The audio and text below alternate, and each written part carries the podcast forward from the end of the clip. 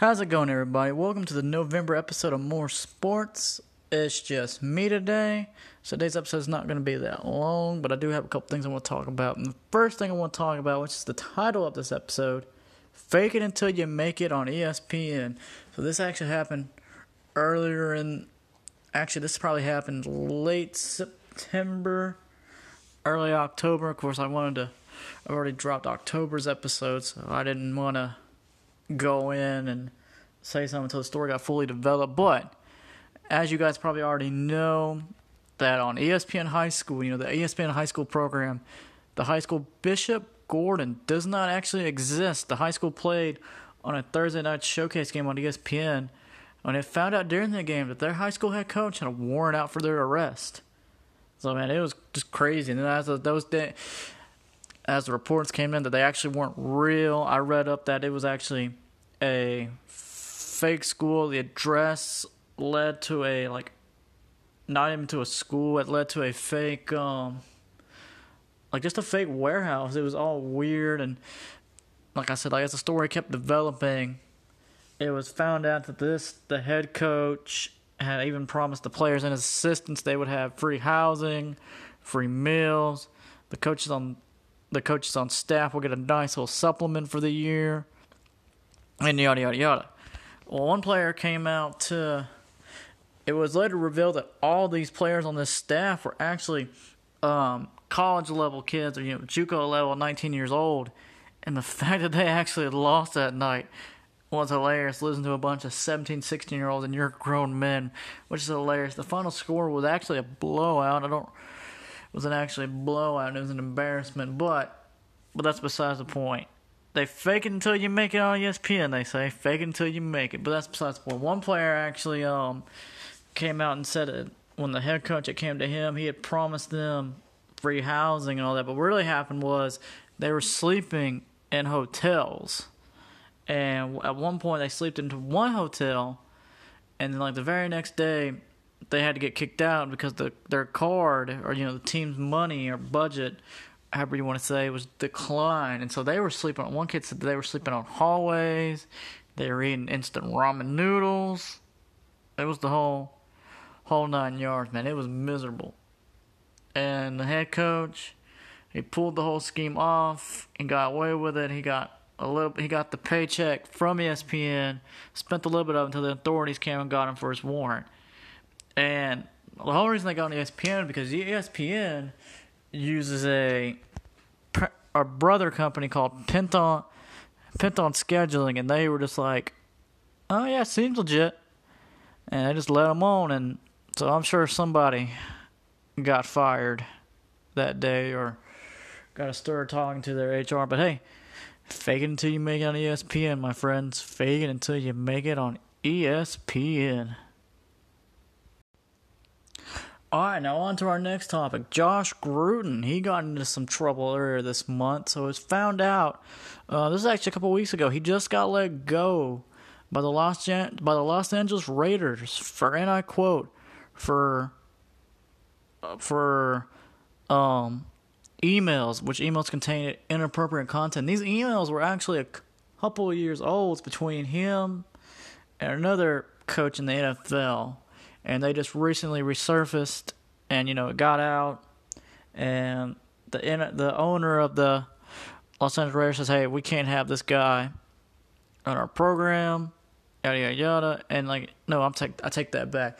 So when they surfaced the whole social media, you know, the world we live in, social media was like, "Hey, we can't have."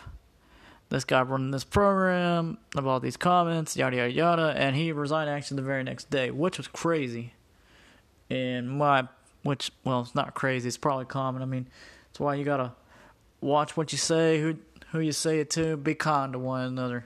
You know what i mean? And uh i seen i'm a big i i mean i saw a meme the other day where it was a guy just pouring sweat it said every nfl and every head nfl coach with an email right now which i mean hey you never know what's gonna happen. You gotta you just gotta stay professional man and so he just lost. He had a multi million dollar contract worth years away. It was worth like 10, not 10 mil. Like he had like a, I mean, he was set. He even just built a new house in Los Angeles. And I have it all gone. But you know, he's not hurting for money. So yeah, moral of the story is, watch what you say. Don't be, don't be typing inappropriate stuff through emails, multiple threads, and be nice to one another, and you know represent what everybody stands for. Because like I said, it was inappropriate comments and all that. Alright, guys, on to the next segment of this episode. And let me talk about them dogs real fast. Man, let me tell you something. As a UGA fan, UGA has just been on fire this year. They're still undefeated, and that's also, for the first time I've seen in a while, they're actually number one in the college playoff polls. And it's just been an exciting year for Georgia fans. You know, that defense is just on fire, especially with their defensive front is just huge, man. I'm just, especially that number 99 that number nine defensive end, he's just let me tell you, he's a big old boy now. He's just dominating.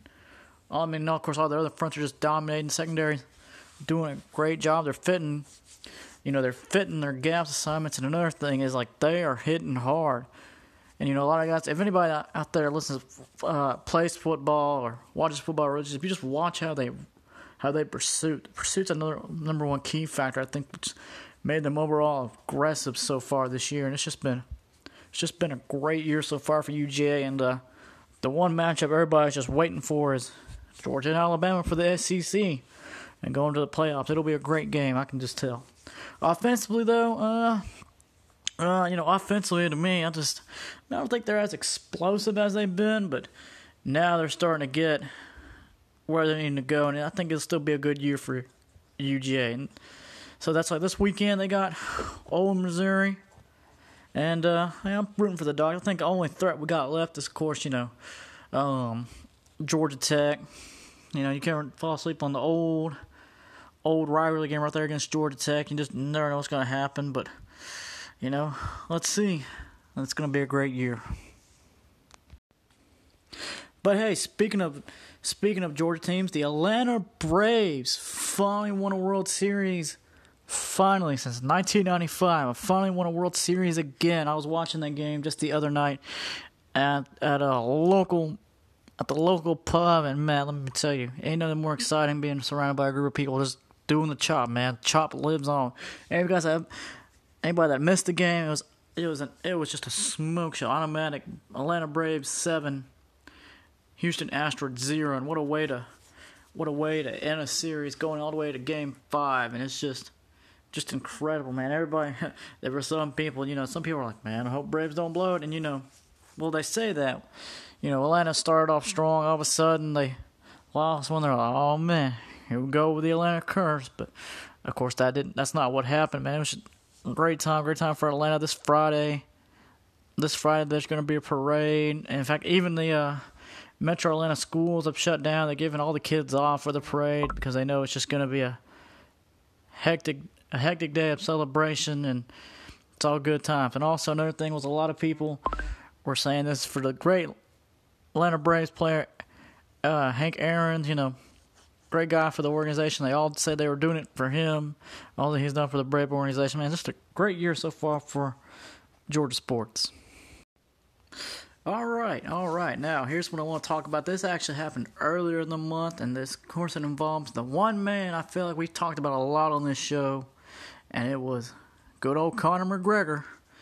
Can't stay out of trouble anything. So, anyways, quick story about Conor McGregor, real fast. Him and, well, rap artist, hip hop artist, punk rock artist, Machine Gun Kelly actually got into it at the People War show earlier in the month. The two seemed to have gotten into a scuffle over some sort of dispute. The report didn't say, but man, you know, McGregor's always like, I'll fight you anybody anywhere. And the two obviously got hit, and it was just brutal. But man, let me tell you something. You do not want to go against McGregor anywhere. I don't care what anybody says. That man is crazy, and he, like I said, he'll fight anybody now. You you won't see me going around the corner fighting him, even if he does have the skills or you think you can take him. You cannot take that man. That man is the ultimate boxer. But no, stuff like that that happened along the way, and it's just like, man, this man cannot stay out of trouble. But hey, we'll see what happens. Maybe he'll be like a Logan Paul kind of Logan Paul and Jake Paul kind of thing. Maybe it'll be the fight of the year or something. Can't wait to see what happens. But who knows? Right now, it's just a little skirmish. Just want to bring that up. It just seems like he just cannot stay out of trouble. But hey, who knows? It might turn the fight of the year, and I, I got my money on McGregor. But alright, guys, this pretty much wraps up this episode. I just want to make a short episode this month. Um, everybody have a safe holidays. I'm actually um, another reason why this episode is so short this month. I'm actually in the middle of getting ready for playoffs this season. Uh, a lot of people know that I'm down here in South Georgia this year, coaching a high school team. We're doing great so far, and we're doing great so far. We went six and four in the regular season, so we're getting ready for our playoff game against. Um, we're getting ready for our playoff game right now. We're trying to see how it plays out this upcoming Friday. We'll know who it is by this Friday night because we're waiting between two teams. Until then, we're just pre- preparing, getting ready to rock and roll.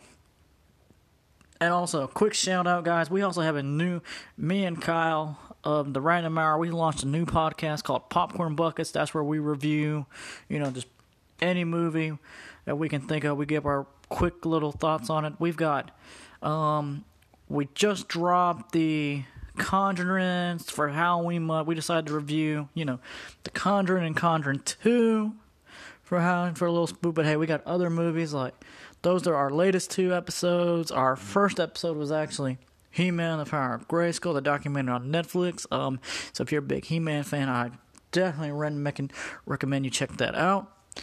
And and stuff like that. Again, I'll send. I'll have the links in the description for you guys I'll have links in the description of this episode for you guys to click on that link and just check it out. Again, you can check out again again the name of the podcast is Popcorn Buckets. You can check it out on Spotify, Apple Music, everywhere else, just like you can on this podcast. And again, everybody have a good holidays and we'll see you for the next episode.